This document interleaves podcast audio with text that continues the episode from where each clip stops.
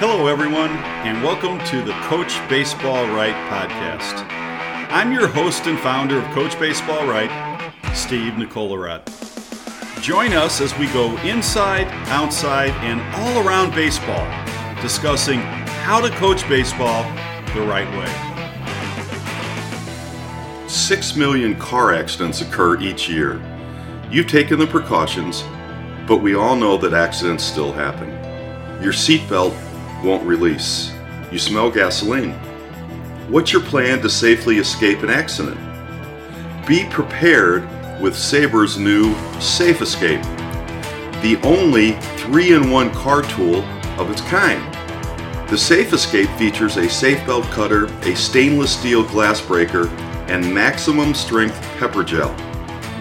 Whether you're driving to practice or on a family road trip, protect yourself, your team, and your loved ones with Sabre's Safe Escape.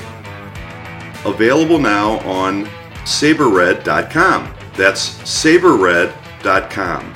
Coaches, get 10% off with offer code PLAYBALL. In today's Coach Baseball Rights podcast, I'm really excited to share with you our interview with Keith Guttin, head baseball coach at Missouri State University. Keith is one of the most successful baseball coaches in Missouri Valley Conference history. He began his MSU head coaching career in 1983 and has spent the past 35 seasons building the Bears into one of the top programs in the country. Under Guttin, the Bears have won 61% of their games, averaging 35 victories a year and racking up 11 different 40 win seasons. I am really excited to share with you Keith's journey to Missouri State, his thoughts on recruiting, and how he feels about the state of youth baseball today. Sit back and enjoy our conversation with one of the most successful coaches in college baseball today, Keith Guttin. Hi, everybody. We are here with Keith Guttin, head baseball coach at Missouri State University. Keith, thanks so much for being on the Coach Baseball Right podcast. Good to be with you, Steve. Hey, Keith, our Coach Baseball Right program is all about helping organizations, coaches, and parents transform baseball experiences and developments. We started this podcast to allow our listeners to hear different perspectives on coaching baseball the right way. So, with that being said, let's go ahead and jump in. Okay, so I'm sitting here and I am looking at your resume. Now, let me just go over this with you. 35 years. It's actually starting my 37th, Steve. 37th. This will begin three weeks from Friday. We'll start our my 37th season at Missouri State as head coach. That is awesome. And 61% win, 11 40 win seasons. You are sixth in wins among active Division One coaches. You've had 121 kids go pro, 17 players have played in the big leagues, 17 conference titles. Is that accurate? I think if you combine the tournament and the regular season, uh, I believe that's in the neighborhood. 10 NCAA tourney appearances, a College World Series appearance in 2003, and 62 players, all Valley, all academic teams since 1992. That is unbelievable. That is. That is I might have had a little influence, Steve, on them, but I don't know how much I had on the academic part. well, hey, you, you've got to be getting other than to support them. But you've got to be getting the right guys in your program, though.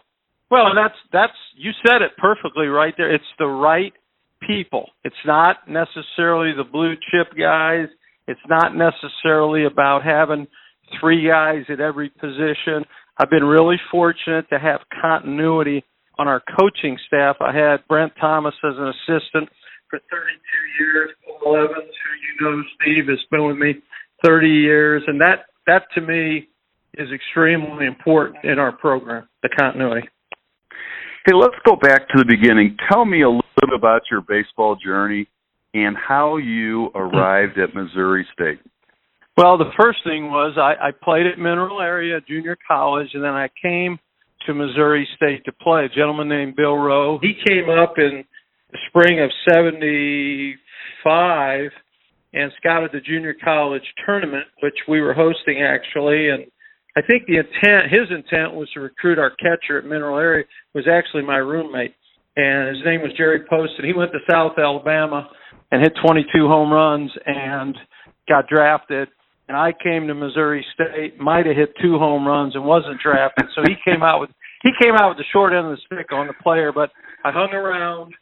And I was like a graduate assistant volunteer for him three and a half years. Went to Rend Lake in Illinois, Southern Illinois, with my buddy Kirk Champion, who was the head coach for one semester. And then summer of '82, Bill Rowe called me midsummer, and I was just single, trying to keep my head above water. I was working a liquor warehouse. I was the weekend security guard um, on campus, no gun, and some other odd jobs. And he said, "Hey, it looks like our athletic director is going to re- probably going to get the job. I want you to come back be the head coach." So I said, "Well, hang on, I'm working in a liquor warehouse. What sounds better?" So he calls me back the week before school is starting. Last week, August said, "Hey, Coach Sieben retired. I'm the AD. You're the coach." So I was fortunate. That was a really short interview, and I got lucky. Didn't have many belongings. Drove them back in my car and settled in. Been there ever since. Wow, what a great story! Now tell me a little bit about about Bill Rowe. I mean, uh, I've met Bill in the past. Uh, I remember in the old days when I used to officiate, I ran across Bill, and we have mutual friends, and I hear so many wonderful things about him. Well, they're all true. I mean, this this is the guy that was my coach. I was his assistant, and he was my AD, Steve, up until uh nine years ago. So he was with Missouri State, which started out of Southwest Missouri State. He himself was there 47 years in athletics, and you know, you just he's in it. He cared about the players. He did it right, and uh, you know, he influenced a lot, a lot of people certainly not just in athletics, but anybody that came in contact with him. Fortunately, still around, helps us fundraise, involved, and a great supporter of our program. And our indoor training facility bears his name. That's awesome. Hey Keith, what other coaches or people have influenced you in your in your coaching journey? I'd say Bill Rowe first and foremost as my coach, and then when I was his assistant, then I worked for him as athletic director.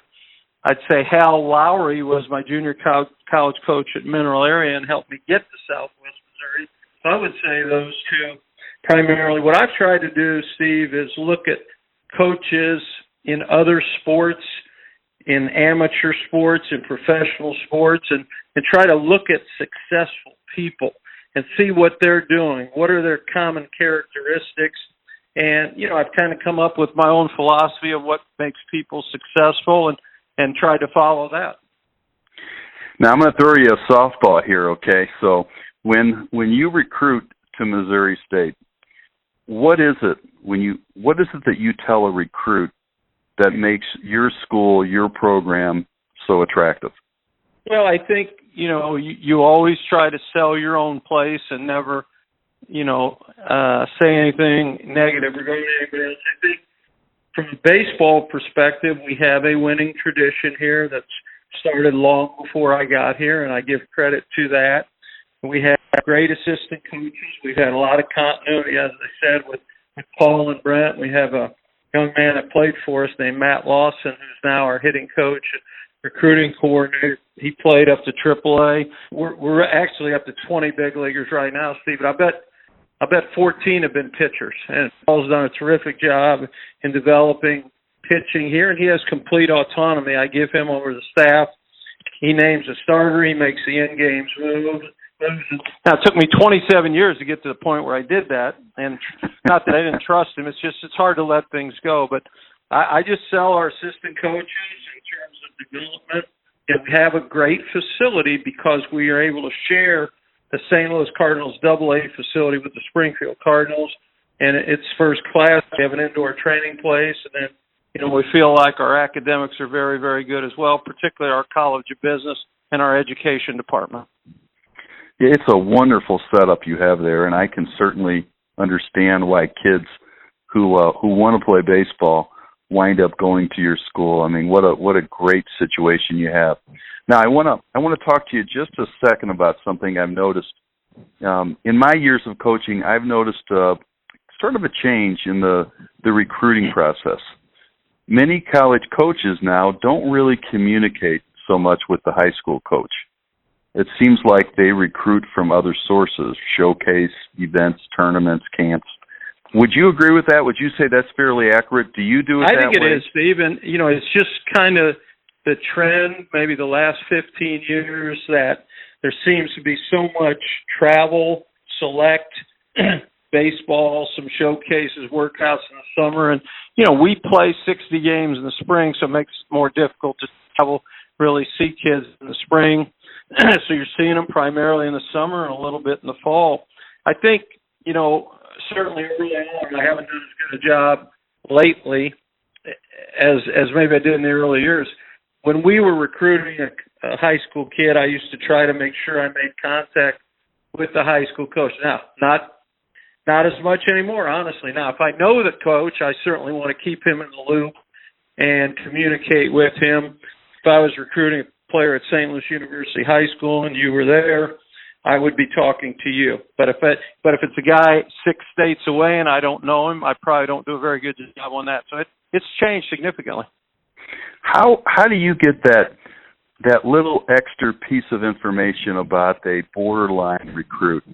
um, that that maybe could be helpful in you in your final determination? Well, you're trying to find somebody that you trust that has knowledge or a connection with that young man. I mean, I go see a guy in the summer. I told us we had camp yesterday. The last thing when I was talking to guys before they left, I said the first thing I'm going to do when I find somebody that I think can play at the level we play at is I'm going to get their academic transcript. I'm not going to ask them how their grades are because if they're actually a three four, they're going to tell me a three six. If they're a two four, they're going to tell me a two six. So I want the transcript. The transcript doesn't lie. I need to see if they're going to be able to have made it and can make it at the university level academically. I need to know their test score. I also need to know their tardies and absences. If you can't make it to school, you can't make it to practice. So you're trying to find out that. You're trying to find out about character. I don't, you know, this makes it sound wrong. I don't need the coach to tell me whether he can play or not. I have to make that decision. I don't get them all right, certainly. But what I do need to know is about the person. That's where the high school coach can really come in or summer coach and be helpful. Hey, uh, can you talk a little bit about the different conferences that you have played in, or excuse me, that you've coached in uh, while down there at Missouri State? Well, we've uh, we've been in two since I've been here, Steve. We were in the Mid Continent. Candidly, not a strong league. We were in there. My first year as head coach was '83. We had a conference tournament. We were an independent in '83. We were in a conference tournament in '84. Then we joined the Mid Continent in '85, and we were there through 1990. 1991 was our first year in the Missouri Valley Conference, and we're still in that league. Uh, you know, in 2019. So we've had a long good relationship with the Missouri Valley Conference. As you know, ebbs and tides go. We've had a few of the teams leave over the years and replace them, but it's been a good league and a good geographical fit for us. What uh, what's been your biggest rivalry? Um, well, I think I think in league it was Wichita State. Now they are no longer in our league. They've been out of the league a couple of years. I think they went to the American, and uh, they were a very, very nationally ranked competitive program for many years, and four hours away. So geographically, they were relatively close to us. And I think Dallas Baptist, which only Division One sport is baseball, and they've got a very strong program, very committed in terms of resources, got a great coaching staff. So I would say currently Dallas Baptist is our biggest rival in, in the conference. Can you give me uh, maybe one or two of your fondest memories in your coaching tenure? Well, I would say uh, from a team standpoint, and, and some will be surprised because we were blessed, fortunate with a great team in 2003 to play in the World Series. That's certainly close to the top. But hosting a regional, Steve, is very, very hard to do in this business. And we were the I think, sixth or seventh national seed. That's out of 300 teams in 2015. And, and therefore, we were able to host a regional at our field, filled up the stadium. Was tremendous. The energy was unbelievable. And we won that regional at home.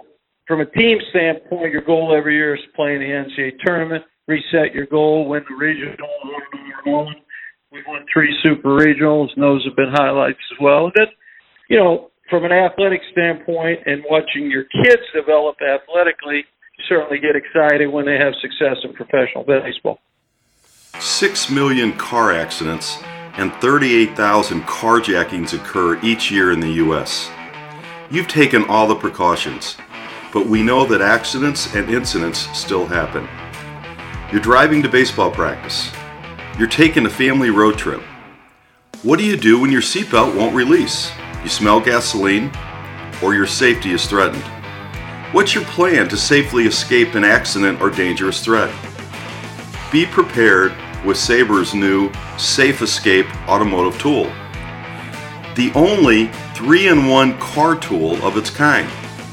The Safe Escape features a seatbelt cutter to slice through malfunctioning seatbelts in seconds, a stainless steel glass breaker for speedy escape, and Sabre's maximum strength pepper gel with a range up to 12 feet and 25 bursts per canister.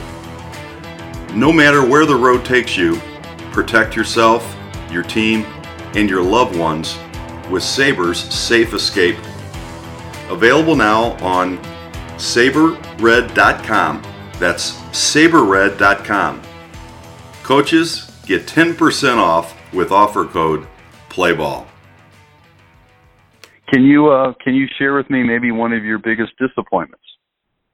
Well, in 2015 we hosted the regional and and won it, and our seed, by virtue of where we were seeded nationally, allowed us to, if we won the regional, host the super regional. The problem was we we share a double A facility with the Cardinals, and this had nothing to do with the Cardinals. They were at home that weekend, and they were willing to accommodate us, work with us work around us. But the NCAA had a rule that you cannot host a super regional or a regional the same time the pro club is at home because they have concerns with weather and ESPN and logistical issues. So instead of hosting after we won, we had to go on the road. So that would probably be the biggest one. Now let's uh, let's talk about this. What one thing do you wish you would have known when you started your career um, that you know now? What would have made it easier for you way back? Then? I don't know. If, I, I don't know. I, I can I rephrase that a little, Steve. One, sure. One thing I would I would have probably looking back after 37 years done differently is probably be a little more calm and a little a little more player friendly at the start of my career. I was very young and and uh, probably loud, emotional. Uh, and, I think I've calmed down. I think it's helped our players. I think I've become a better coach through that maturity. And that kind of takes me into the, the and next some may question. disagree. They still may still think I'm loud and emotional, but probably the umpires. No, no, I don't think so. Hey, uh, tell me this: uh, over time, other than that, other than that, in that in that realm of uh, officiating, how has your coaching style evolved over the years in terms of relating to players and so forth? I think it's a lot better. I don't think there's any question. I think when I started, I was, you know, I was very young. I was 27 as a head coach in Division One, and you know, I wanted to make my mark and I wanted to win, as we all do. But I was probably more concerned about winning at age 27 than I was maybe having great relationships with the players that were long lasting. And after a while, you kind of figured out wins are great, in, in, the big scheme, you really need the relationships. And I think your success is more defined, can be defined by what happens after they leave you. How do they do in terms of as family men in in the? And they stay in touch with you. You know, if your guys never call back or never come by or never play in alumni or golf games, you probably haven't done it very well. So that's that's something we take some pride in is is our guys staying in touch. Hey, what's the the biggest difference um, for a young player uh, when they leave high school and they they begin their college experience? What what do they what do they face? What's the the biggest difference for them in the game, or maybe the biggest challenge for them as they no, as they move into the college strength, world? Steve, is, is something that you know as, as you get older, obviously your body matures. So as a freshman, you could be 18 playing against 22 year olds, and there's a big difference there not unlike in high school, ninth grader playing against a 12th grader, a guy in A ball out of high school playing against a big leaguer. I think the physical part, and then just the college day can be very hectic and busy. You're going to class, you're going to practice, you're going to weights, you're going to study hall, and then you may have to study more on your own. It's a really, really busy day. You have to be organized and you have to have a lot of discipline to be successful. Now, I uh, when I coached, I love practice. I love planning practice. I enjoyed the flow and the pace, you know, of a of a great practice. Can you describe your your practice planning process? You know, how much time do you spend on it preparing practice structure? Well, what we do it together actually as a staff, and I have some really good people. So we'll sit down really on Monday morning and we'll go over the week and we'll plan each day what we're going to do and we'll get input from our pitching coach, from our hitting coach. You know, we you know, we have to know with weather where are we're going to be. We have access to turf fields and grass field. Are we traveling? What are our constraints that week? Do we have any academic conflicts? Then kind of go from there. In the fall, when we're out on the field for about five weeks as the NCAA permits, early in the week it's more drill work and instruction. then usually Thursday, Friday in the fall, we'll go live with our pitchers and inter squad, some of them. Typical practice starts about 2:15 with our athletic trainer giving us a good stretch, then a warm up period. We might start with base running while the pitchers are doing bands or or some other type of work. And fortunately, we've got an indoor training facility right at the stadium, which allows us to break up and do a lot of individual work. And then you know we'll go into whatever type of batting practice we're doing that day in segments, and might have two groups out on the field hitting another group in the indoor hitting or doing some some type of mobility work with our trainer, then come back together and maybe finish up with some defensive drills and try and get out of. We don't go four hours a day. I think that's insane. We're usually two and a half to three hours per day, and it's up to us to be organized and get the work in.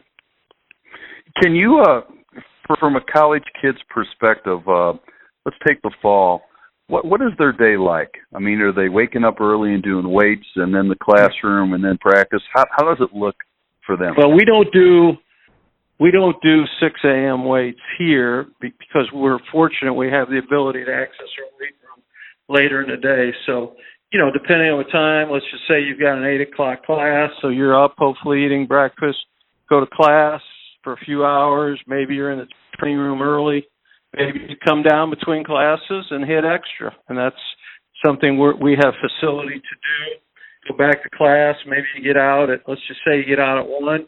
You eat lunch. Our stadium is about two blocks from campus, Hammons Field. You come down. You get some extra early work in. Maybe you see the trainer down there, meet with the coach, do some video, go into our indoor. We've got six cages in the indoor. Our hitters like to work extra there with our hitting coach, and then we'll start our, our formal practice. And, you know, all freshmen have required a six hours of study hall until they earn their way out.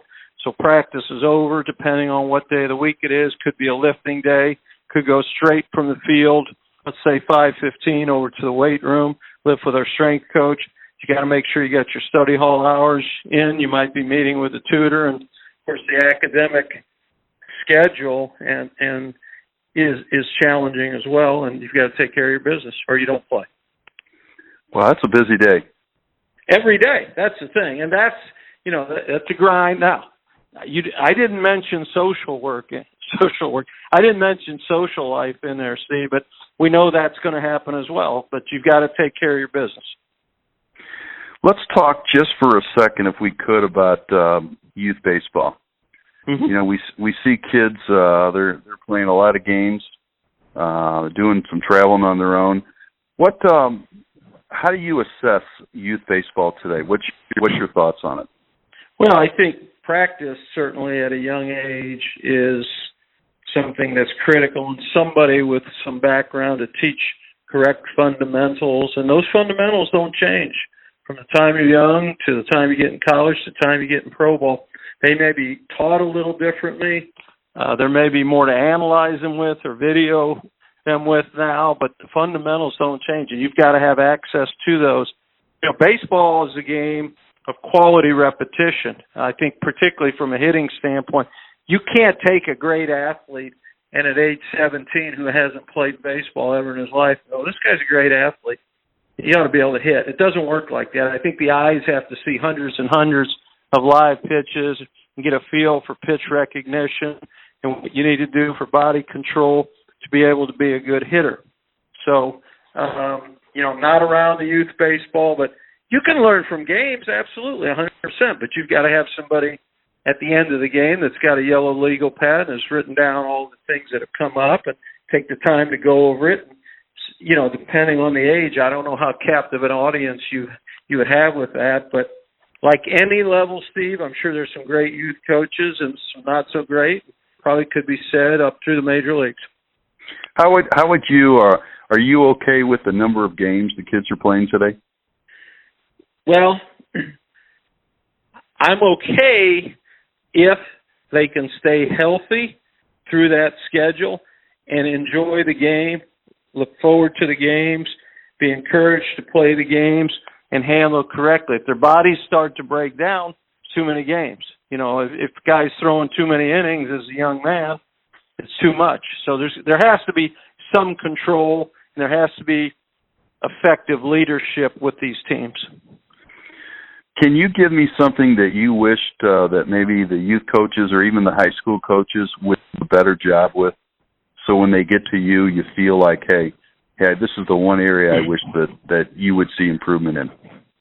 Yeah, that's a really, really good question. It's not something I think about real often, which I think is a real compliment to the coaches, certainly that we have in our state of Missouri. And you know, I I think on the whole, our high school coaches do a really good job. I see them at clinics was just at the national clinic in Dallas a couple weeks ago. Saw guys down there, and I think we have dedicated professionals here. You know, they have limited amount of hours, Steve. They have limited staff. They have limited facility. So, you know, I don't know if they can get to all. I mean, I don't think you're going to have a high school staff with a real hitting coach, pitching coach, and head coach. It'd be hard to do. If you do, you've got a heck of a staff. But you know, I, I just think some of the smaller things that kids, and you know this, kids are going other places in the winter. And I don't know how a high school coach deals with that. That's a good question for you. About, you know, they have their own hitting coaches, they have their own pitching coaches, and you've got to kind of deal with that and make that work for yourself. But uh, I just say maybe some of the smaller details.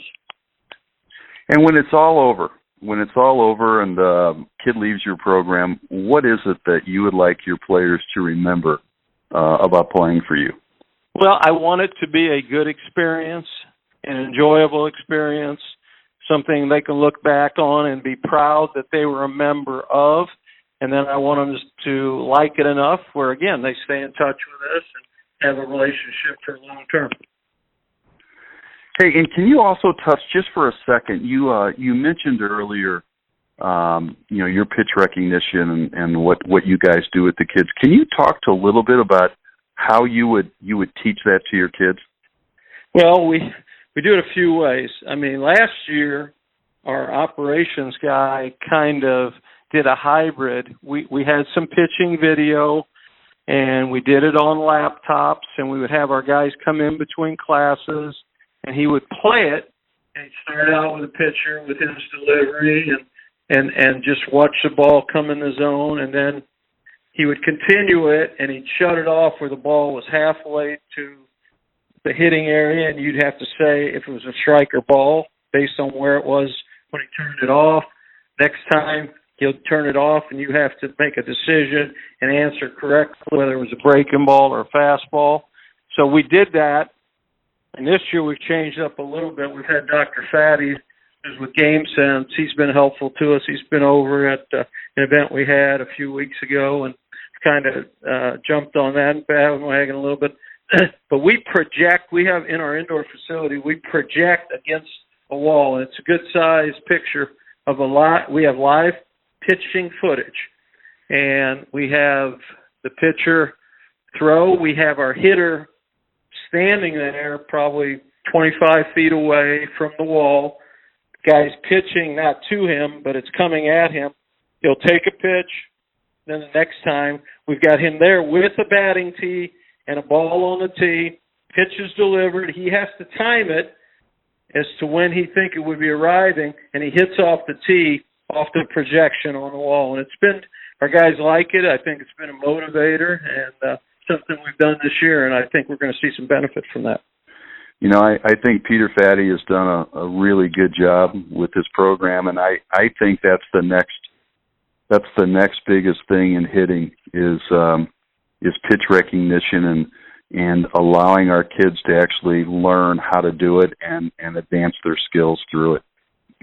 Yeah, and you, the other part is, I mean, this may seem trivial, but you save wear and tear on guys' hands and their arms and their bodies. You know, one of the more common injuries you've seen in the last few years is is the hamate bone in the hand broken. Guys are just swinging so much, and you know, here you can get a lot of work in, and you don't have to get a hundred swings. Hey, listen, Keith. I just want to want to thank you. It's been great spending a few minutes with you. I uh, I really appreciate your time and thanks so much for sharing your insights. You know, on on baseball and your ideas on coaching. And I certainly wish you the very very best of luck uh, this year. Sabre pepper sprays have been keeping people safe for over 43 years. See how the number one most trusted brand used by police worldwide provides reliable protection when you need it most. Protect yourself, your family with Sabre.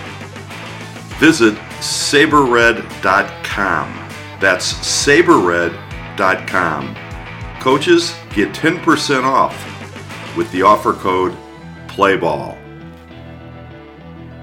I really enjoyed our conversation with Keith Guttin, longtime head baseball coach at Missouri State University. I've known Keith for a long time and have nothing but respect for him and his program. I am so impressed with his resume, with the success he has had at MSU. Hey, one thing I wanted to mention is how Keith responded to the question, hey, when it's all over, what do you want your players to take from your program? And Keith mentioned that yes, winning is important, but do your kids want to come back? Do they want to keep in contact with you? And I want to add to that are we preparing them for their future after baseball? Are we helping them learn life lessons through baseball? Or are we just coaching baseball? I think it's really important that we look at this as an opportunity to help kids grow up. That's really what this is about. Well, thanks for listening. I hope you enjoyed the interview, and I'd like to ask everyone to please share the link to this Coach Baseball Right podcast episode on Facebook and Twitter.